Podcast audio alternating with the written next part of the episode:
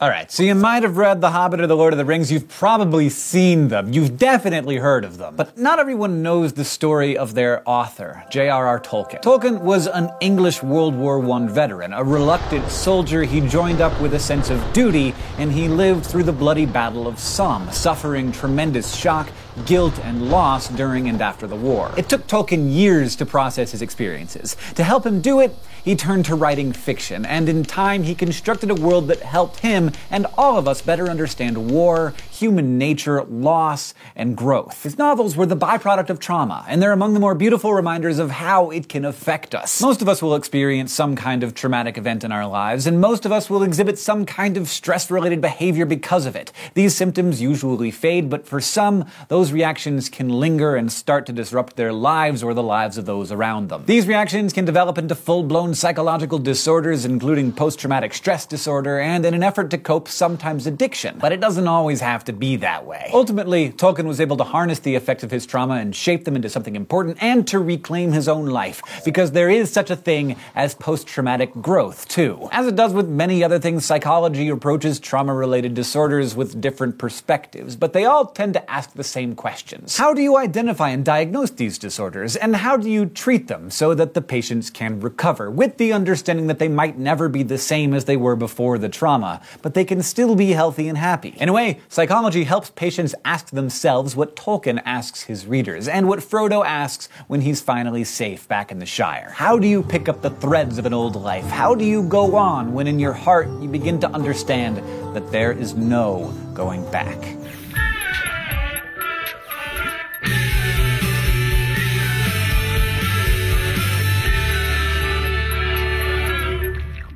It could be September 11th, or a serious car accident, or a natural disaster, or a violent crime that you survived but are still haunted by. Trauma comes in many different forms, and sometimes it can stick with you. When it manifests as nightmares, flashbacks, avoidance, fear, guilt, anxiety, rage, insomnia, and begins to interfere with your ability to function, it can come to be known as post traumatic stress disorder, or PTSD. It was once called shell shock, a term used to describe the condition of veterans like Tolkien in World War I, but PTSD isn't limited to veterans. It's defined as a psychological disorder generated by witnessing or experiencing a traumatic event. Its symptoms are classified into four major clusters in the DSM 5. One of these clusters involves reliving the event through intrusive memories, nightmares, or flashbacks. The second involves avoiding situations you associate with the event, while the third generally describes excessive physiological arousal, like heart pounding, muscle tension, anxiety, or irritability, and major problems sleeping or concentrating. Finally, we have the fourth major symptom cluster pervasive negative changes in emotions and belief,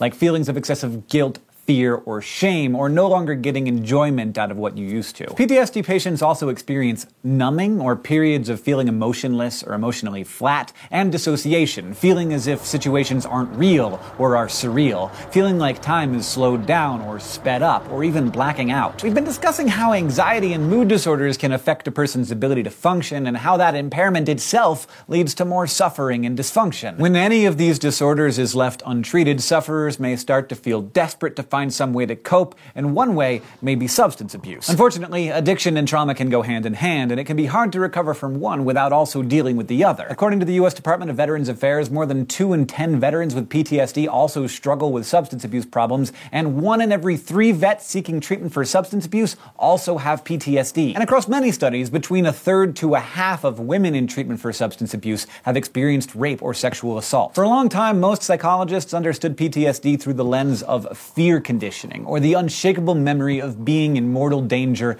and the learned responses that stem from that memory. But clinicians have also begun to recognize that for some, the disorder can also be a kind of moral injury, widening the focus to include hauntings not just of violence done to a person, but also what that person did or did not do to others. Brandon was a combat drone operator in the Air Force. He enlisted at 21 years old and spent six years sitting in a bunker in the American Southwest watching Iraq and Afghanistan from surveillance drones drones. He watched soldiers die and people get executed. He also watched kids play, people get married, goats grazing. And when the time came, he ordered Hellfire missiles to strike military targets or people who had no idea they were even being watched. Although he was half a world away from combat, he ultimately suffered the psychological trauma felt by many on the ground soldiers. He was diagnosed with PTSD. Brandon suffers no fears for his own safety, but still experiences the same intrusive memories, nightmares, depression, anxiety, and substance abuse of many emotionally traumatized combat soldiers.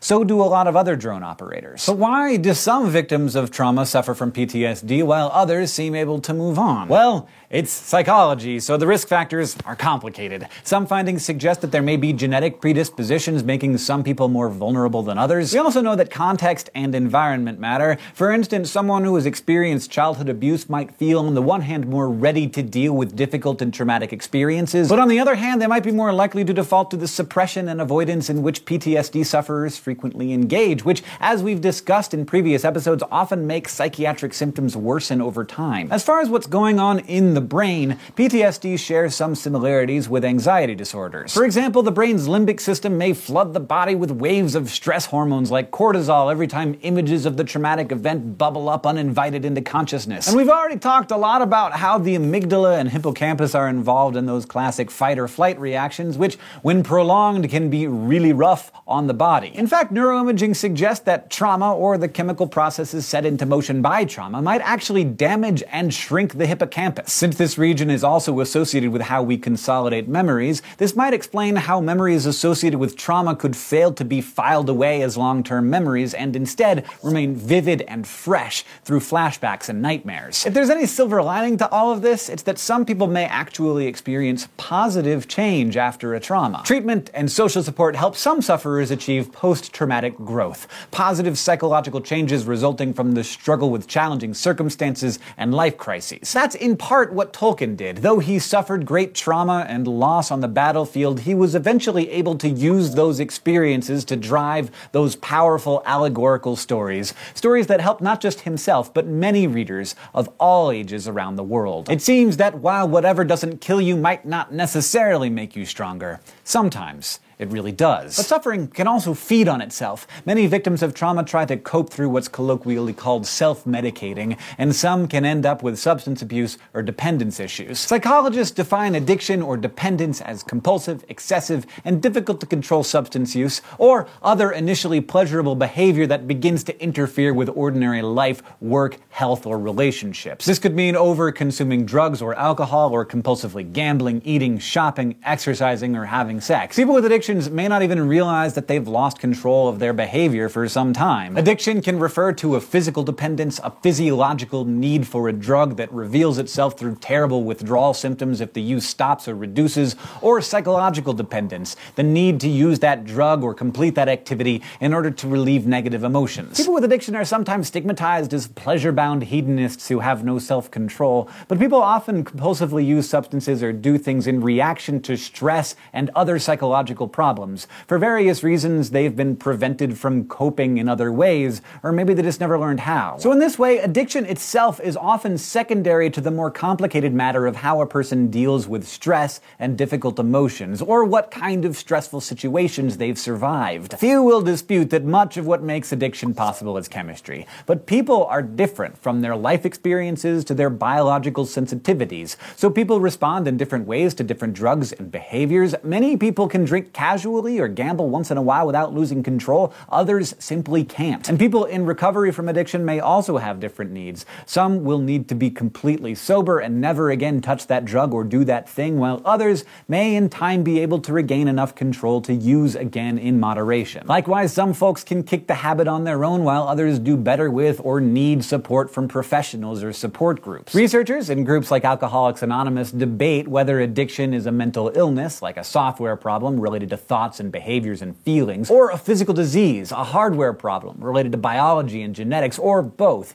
and even whether addiction and dependence are the same thing. Either way, it can be hard to recover from an addiction if you don't get the underlying problem treated. But some people believe that you can't treat the underlying problem without first getting the addiction out of the way. While this controversy too continues, many are moving toward a model of treating both at the same time, the so called dual diagnosis model of treatment. Addiction that's rooted in deeper psychological issues, especially in emotional trauma like PTSD, often require some version of dual treatment to untangle both issues. The good news is, while PTSD and substance dependence may be distressing and complex, people can begin to heal given the chance and the resources. We're amazingly resilient creatures. When nurtured with the proper support and practice, we can overcome a lot. Today, we talked about the causes and symptoms of PTSD and how trauma can affect the brain. We also looked at addiction, physical and psychological dependence, the relationship between trauma and addiction, and why they can require dual treatment. And we touched on post traumatic growth with the wisdom of Frodo Baggins. Thanks for watching, especially to all of our subscribers on Subbable who make this show possible. To find out how you can become a supporter and help us do this thing, just go to subbable.com slash crash course. This episode was written by Kathleen Yale, edited by Blake de Pastino, and our consultant is Dr. Ranjit Bhagwat. Our director and editor is Nicholas Jenkins, the script supervisor and sound designer is Michael Aranda, and the graphics team is Thought Cafe.